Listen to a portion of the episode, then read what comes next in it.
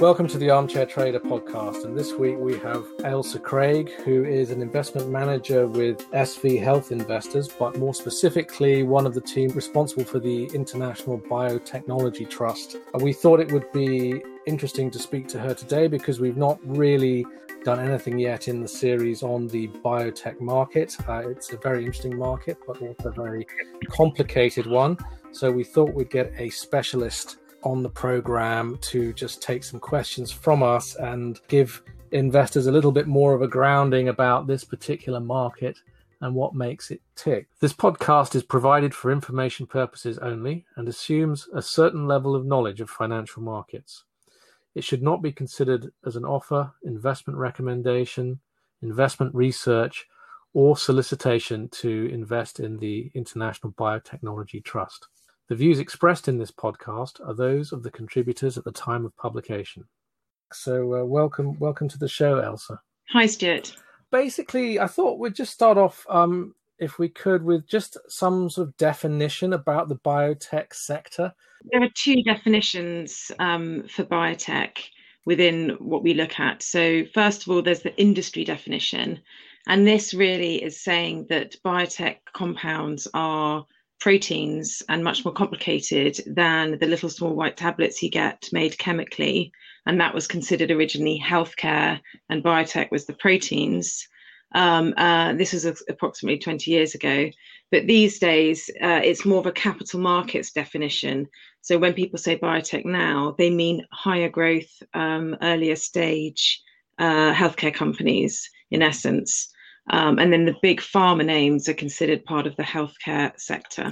So it's never really included things like um, gene editing of plants or anything like that. What what I what I now call agri-tech, for example. Absolutely, that's a subsector of biotech, um, but it's not within the healthcare industry. So if you're looking at investing in a uh, biotech portfolio, you're more likely than not just going to have the healthcare end of the biotech sector. A lot of the investments, would you say they're much more early stage in, in a company's development or a company working on a product? Um, are we talking here about companies that are almost pioneering, where they're actually involved in the in the development of what I would call new technology in the space?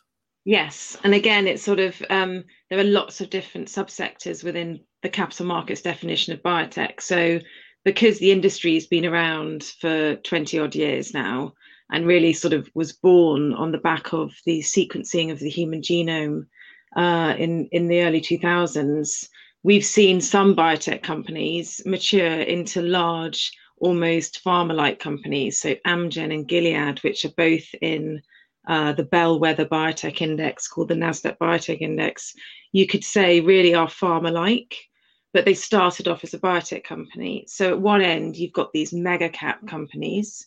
And then at the other end, you've got the really nimble, innovative, early stage companies coming out of universities and then morphing into everything in between.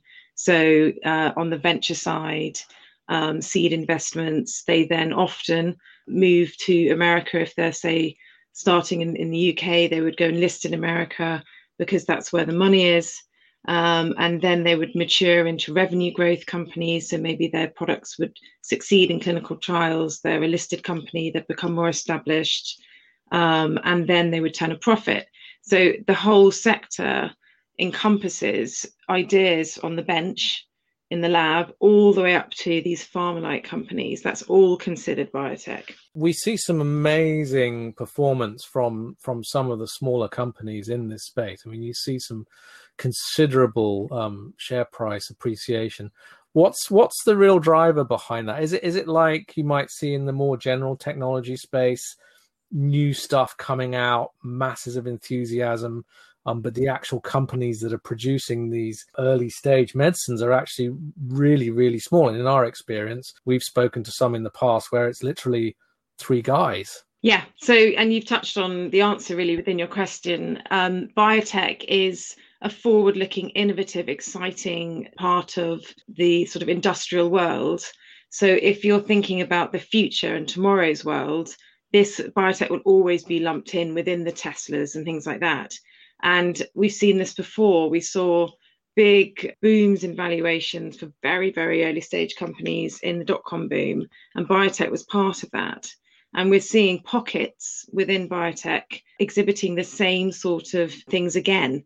And so we, within our portfolio and, and, and generally biotech portfolios, are wary of valuations and will we have a very strict sort of definition of what we think is is a fundamental value of a company so we can see where these inflation um, uh, valuations are happening and recognize it.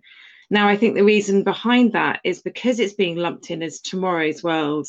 There are, you know, certain ETF funds that have within their fund certain specific, very small biotech companies with um, exciting, and it's not that to say that they're not exciting, they're just not yet proven technologies. So if you have an ETF, the, the whole way the ETF works is if it does well, they have money flows into it and they then have to invest those money flows back into the underlying assets. And so you're seeing some really, really uh, extreme valuations for incredibly early stage companies. And what's fascinating from our perspective as specialist investment managers is seeing the disconnect in valuations at the moment, because there is one, um, namely great big valuations for um, cutting edge science matched with, or com- you can compare with companies with drugs that have proven to be working or they're on the market or the companies are making a profit. And these companies, some of them are having this, are being valued by the stock market the same as companies that haven't actually been tested in patients yet. So there's this real disconnect at the moment that we're seeing. People have obviously become a lot more familiar with biotech um, recently because there's been so much focus on um, some of the smaller companies that have been involved in developing um, partly COVID vaccines, but also actual testing solutions for COVID as well. And I think investors have begun to realize a little bit more about the dynamics of these companies. One of the things I've noticed is that the interest in the company and, and the price is, is frequently driven by things like uh, the approval process and the trials process. And this seems a little bit in some respects like like sort of exploration in the natural resources sector there's a lot of enthusiasm for the stock but it's really whether they can get it over the line get it through various trial processes and also all important national and supranational level approvals does that make it harder from your perspective as a fund manager because you are a little bit beholden to to these sort of regulatory barriers uh, medicines have to cross. So absolutely, what you're you're talking about is our bread and butter day to day job. So uh, we have a huge spreadsheet called our newsflow spreadsheet, itemizing every single company within our universe, all of the re- clinical readouts, when they're going to happen, um, when are the drugs expected to be approved or not approved. All of this is monitored, updated every quarter and we we meet our management teams um, over the phone consistently. So this is part of our day job as well, constantly talking to our management teams to get a real understanding as to when these readouts happen. And the readouts that you're talking about and refer to are what we call binary events. And like you say, it's like finding oil. You know, it's very much one minute the stock could be valued at X, and tomorrow after readout it could be valued at 3x um, and vice versa. What we try and do to lessen that risk uh, within our portfolio, every portfolio has different approaches to managing this situation, is we invest in liquid companies so that we can buy and sell stock and we get out of those companies ahead of the event. We can't always predict the event, but you can predict it to some to a majority extent. Um, so we will sell that asset, and we would rather not take that risk, preserve capital, and buy the company back after the clinical event or the regulatory approval and then reassess the valuation again at that point. So there are ways of doing this. It takes a lot of work. It take there are 50 people in our company, SV Health Investors. Two of us are focused specifically on IBT, um, and uh, it's our day-to-day job. You know what's going on. It's not just what's going on in the company either. It's what competitors out there might have a trial going on um, in the same disease area as the company that we hold, and we need to watch them as well. So it is very convoluted, it's very complicated, um, and you do get these super returns if if a trial succeeds. But we're um, very cautious on that because it's our belief that a clinical trial, and people have heard about it, it's great to see the mainstream media talking on the front page about phase three trials. You'd never have had that two years ago. So, that, like you say, the population is being educated about the process of of getting a drug from bench to to um, medicine, and it, they have to go through these phase one, two, and three clinical trials. Um, each time it gets more rigorous on safety and efficacy, uh, and then they go to the regulator and ask for approval. Another event that could slip, you know, trip them up all of these factors um, are in play. Yeah, so that's how we we look at the industry. It's uh, very very difficult to second guess these events because if you could, then you wouldn't have to do a clinical trial. If it meant getting a bunch of very smart doctors in a room and they could tell you whether the drug was safe or efficacious, they'd do it. But you can't. You need to see real data under controlled circumstances. So, so just so I get I get clear on this, what you're saying is that with with some of the companies that you hold, because there's a risk that it reaches a critical trial stage and it might not get through that and the price may go down um, you'd prefer to sell out and potentially lose out on some of that upside if it gets the green light basically um, rather than risk the potential downside that it doesn't or it gets told to go back to the drawing board that's exactly right. And we're not the only ones. So when you uh, another sort of main characteristic that you you find in biotech companies um, is that that's the source of innovation, and big pharma tends to acquire uh, in, in, innovation. They no longer can innovate internally as as well as external innovation. And what they do is they do the same. They wait for the clinical trial readouts. They wait for the drugs to, to be approved because they don't want to make a mistake buy a company ahead of a readout and lose all of that money. So it's not, it's sort of a similar mindset, if you like. And that's why a number of companies within biotech portfolios are acquired for this very reason. They need to get the innovation in there for the next layer of growth. Uh, going back to your actual your actual firm, you already mentioned that you've got um, sort of fifty people working in the business.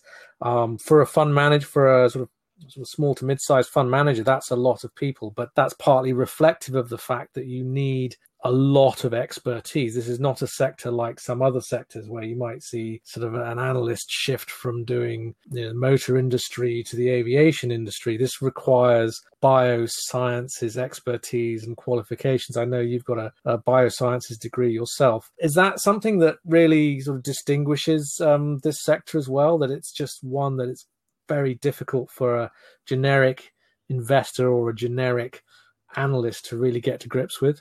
I do actually. I think there are, you know, people can understand the day to day experiences of going into a shop or um, driving a car, buying a car, and all of these things that you can see when you're investing in different sectors and you can bring it to life in your head and you, you have a fair understanding of it if you you know basic grasp of numbers etc but biotech is a specialist um, area. There's no two ways about it. Not only that, but when we do have 50 people, but we also use KOLs, which stands for key opinion leaders, to get even more insight into an area. So it's it's incredibly important to be uh, knowledgeable and also have experience. So not just knowledgeable about how uh, pharmacology works, etc., but also experience with seeing management teams who are successful knowing what to look for within management teams, um, and the experience of when things go wrong, uh, and understanding just the magnitude of the sector as well. Certainly in the US, you know, there are hundreds of biotech companies.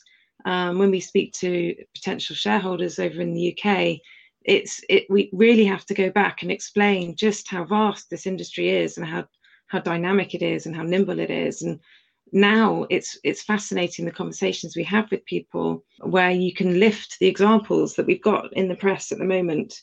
Here you go, uh, BioNTech has discovered a vaccine um, and they've partnered with Pfizer. Um, it's a perfect case study of how how the industry works and how biotech is is innovative and pharma is the is the big workhorse and manufacturing workhorse. So it's it's it's been really helpful on that side of things. What would you say are, some of the key downside risks for the sector? I mean, obviously, we've touched on the, the possibility that a, drug that a lot of time and money has been invested in is told that it's not going to go any further down the approvals process. Are there any other risks, or was that really the, that's the main one?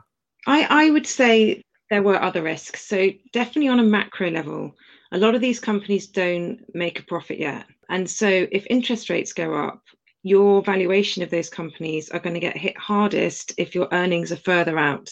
So if we're going to see a, an equity turn down because of rising interest rates, this has nothing to do with the fundamentals of biotech companies. This is to do with the fact it's a higher beta sector and forward looking. Then higher beta sectors will get hit, such as, as biotech. So that's sort of the market risk. Then, like you said, there's the company individual risk if they fail on a clinical trial, and you can lessen that by owning a cross spectrum of, of companies. You can have, you know, 30 to 60 names to broaden your portfolio so you lessen that risk. You can trade in and out of companies um, if you know when the events are going to happen. Um, and then also there's political risk. This industry is very political. It's used in the US a lot as a political football, certainly in election years, especially last year, as in every four years. And healthcare is a huge debate. It's a very emotional debate. And our sector can get hit last year when there was a race for who's going to run the Dems, we had Elizabeth Warren and Bernie Sanders, who were called the so-called um, progressives. So they believe in a, a, single payer system, which is what we have over here in the UK, the NHS, um, and they called it Medicare for all. And then you had Biden, who was considered a centrist, and Biden was part of the Obama administration uh, when they built Obamacare. So he he he was considered and was vocal about it to be wedded to Obamacare. Um, so at the time, there's a lot of nervousness around investing in this sector, not just biotech, but healthcare overall, pharma. Uh, and then when Biden got the ticket, um, uh, that risk sort of lessened, but it's still there. We're st- they're still talking about it today. Um, that that is definitely something people need to have in the back of their minds. And what that risk is is whether governments in the US will um, start negotiating drug prices instead of just having free drug pricing in the US and try and bring the prices down um, for drugs in the US that so that they're more in line with what the Europeans pay for. Uh, and I think any reasonable reasonable person would would think, yeah, you know, they've got a point. So whether they can manage to get that through is a big thing. The majority in the in Congress is very very razor thin, and it's it's basically 50-50 in the Senate and a very slight um, uh, majority in the House of Representatives, and any sort of proposal like this has to get through those houses. Has, there has to be a positive vote for for the new law. So, because of this very tiny majority that the Dems have, we're less concerned that there's going to be major price reforms within the drug industry. And not only that, but you know, look at what look at what the industry's done, pull together and found some really quite successful vaccines on the back of, an, of innovation. And you can't argue with that. And hopefully, we can all go back to work soon properly in our offices and live life properly again because of those vaccines. I'd find it surprising if there was a foot put down on innovation or, or anything to do with the, the way the market works within biotech that would stifle innovation in any way. Um, it's much more likely um, you would hope, and also it feels logical that the administration would improve, say, the efficiency of, of patients moving on to generic drugs once a generic was available, and making sure that the regulator is really, really nimble at, at approving these alternative generic drugs when the patents run out. So, and then also bringing, making sure that prices for established drugs in the longer term aren't being ratcheted up all the time. So that's the less innovative side of, of the the cost spectrum, if you like, and hopefully they'll leave the early stage innovative high free pricing end of the market alone. But it's still a risk and it's out there and I don't think it will go away in the short to medium term. What are the characteristics that you're really looking for with a with a biotech investment? I mean, what what what's what's on your wish list for a, a good company for the portfolio? Our perfect company would have a really strong management team who have perhaps built a company before um, and, and, and launched a drug before, so they've got experience and they're known and they're um, qualified, highly qualified. And then the drug that they were working on, for example, had a monopoly. So it was treating an unmet medical need. There's nothing out there for these patients. This is the drug that will um, treat them in a, in a curative way, for example, ideally. And then that they owned that drug fully, so they haven't partnered it yet. that we like that because there's room there for acquisition. Pharma likes to buy companies that that have 100% rights for that drug. We at our trust like to look at all different stages of drug development. So in that sense, we sort of lessen the market risk if we don't want to have a whole portfolio full of high beta early stage companies. So we look for all the different characteristics of profits and revenues and then early stage. So yeah, I think those few boxes and also if they're not if they're not making a profit or, or launched a drug we would expect them to have at least two years cash. That's another requirement we would have for our investments. I, I know you've got um, a small proportion of um, the investment trust is in private investments i.e unlisted stocks. Um, the the private equity slash venture capital market is an active player in in this part of the sort of the early stage part of the industry. Can you talk a little bit more about you know their importance of that and how how the privately owned biotech sector interacts with the public sector? Do you see, for example, lots of new IPOs coming on the market every year, or does it come and go? Do you participate in IPOs yourself? And do you see private equity taking some listed companies back off the market again? Um, yes, so we're really fortunate because this trust sits within a VC firm that's dedicated to healthcare. So we've got a real insight into this space. And this is where the real work's done, in my opinion. So you've got gent people, bodies going to university saying, you know, share us your best ideas, sitting down at the table, starting with two people, genuinely building companies and turning ideas into so that's you know that's genuinely what our VC side do. It's fascinating, uh, and then at some point they will list. And as I said earlier, they they generally go to the US and list. And although on the public side, the US market is the place to go to list. On the private side, the UK is really um, at the forefront and doing wonders in this sector. Um, so it's a really exciting time.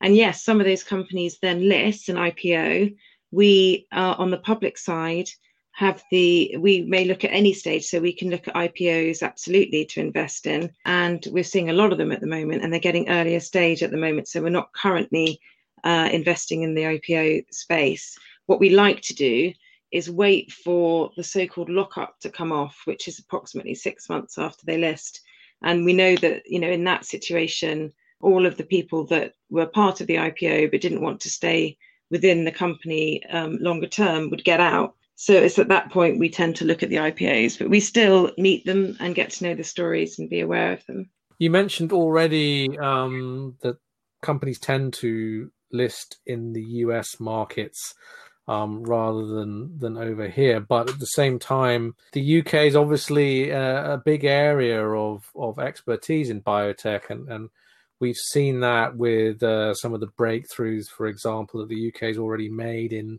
in the uh, COVID vaccination program. I know I keep coming back to that, but it is it is what's creating a lot of focus in in this area. I mean, would you agree that the the, the UK is actually a, major a major leader, and are there any other countries um, other than the US where you where you sometimes find opportunities as well? Yeah, absolutely, and I would agree with you. They really are, and the common factors are when you've got university hubs. So you've got this in the east and west coast in America. We've got this in in the UK, Oxford, Cambridge, London, um, and then also in places like Basel and other European cities. And it's when it's when universities are sat next to industry and are sat next to in, um, capital markets investors. That's where the ideas are flowing, and and and you get to see these genuine, innovative um, ideas come to life, if you like. Uh, and that we de- and the UK is is absolutely front and center of that innovative side of the the long spectrum of biotech. Just finally, I wanted to ask you um, about the future, about the the future of biotech. This is obviously um, a sector where there's a lot of uh, work being done on the development of new medicines, um, and it's it's very much a dare I say it, futuristic sector, and that's why there's so much. Um, one of the reasons why there's so much investor enthusiasm about it. Where do you where do you see this this sector going in in not just in terms of its growth, but in the sort of evolution of the technology and the evolution of the the sort of companies you would expect to be investing in in the next sort of five to seven years? Absolutely agree. And, and this is nothing new in the sense that this has always been an innovative sector. And each year, new different approaches are being born. And often there are things like platform technologies. And I can give you some examples of this. And this is what I remember learning about in university textbooks. So, gene therapy, RNAi therapy, which you'll know about from the COVID vaccines, um, cell therapy, etc. So, companies using these platform technologies and what I mean by that is basically a technology that can address lots and lots of different diseases with lots and lots of different approaches. Um, and so what we're seeing is a sort of compounding of knowledge about both diseases and the drugs that can treat them. And so over time, this compounding is really, really sort of supplying the market with lots and lots of innovative new uh, drugs that would treat an unmet medical need.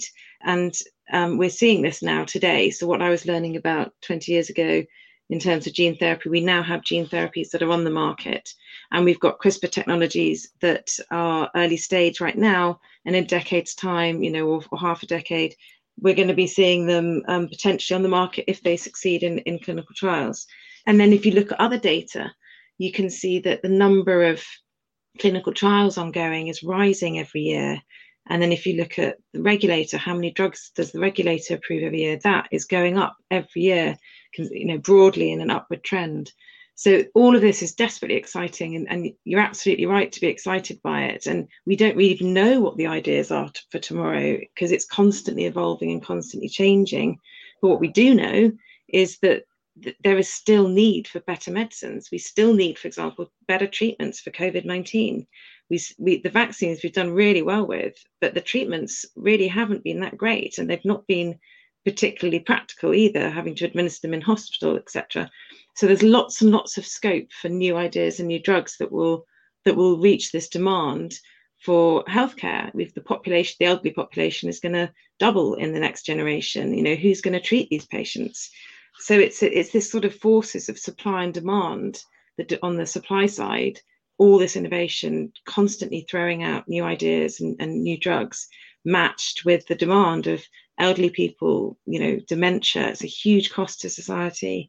Um, the pandemic, etc., etc. That it's that supply and demand that's that's really um, has helped biotech perform well in the past and should do, uh, we believe, in the future. That's uh, that's very fascinating, and I would agree with you. I think I think that the sector certainly has a, a lot of growth prospects ahead of it. Thank you, thank you very much indeed, Ailsa, for coming on the um, on the podcast this afternoon and telling us a little bit more about about the sector and about the growth prospects for biotech. That was um, Ailsa Craig, the uh, one of the managers of the International Biotechnology Trust. To find out more about the International Biotechnology Trust, please go to www.ibtplc.com. You've been listening to the Armchair Trader podcast. To get uh, up to date commentary on what's happening in the share markets, both in Europe and North America, and our views on some of the emerging investment stories in the small cap space, make sure you check out www.thearmchairtrader.com and sign up to our free daily newsletter.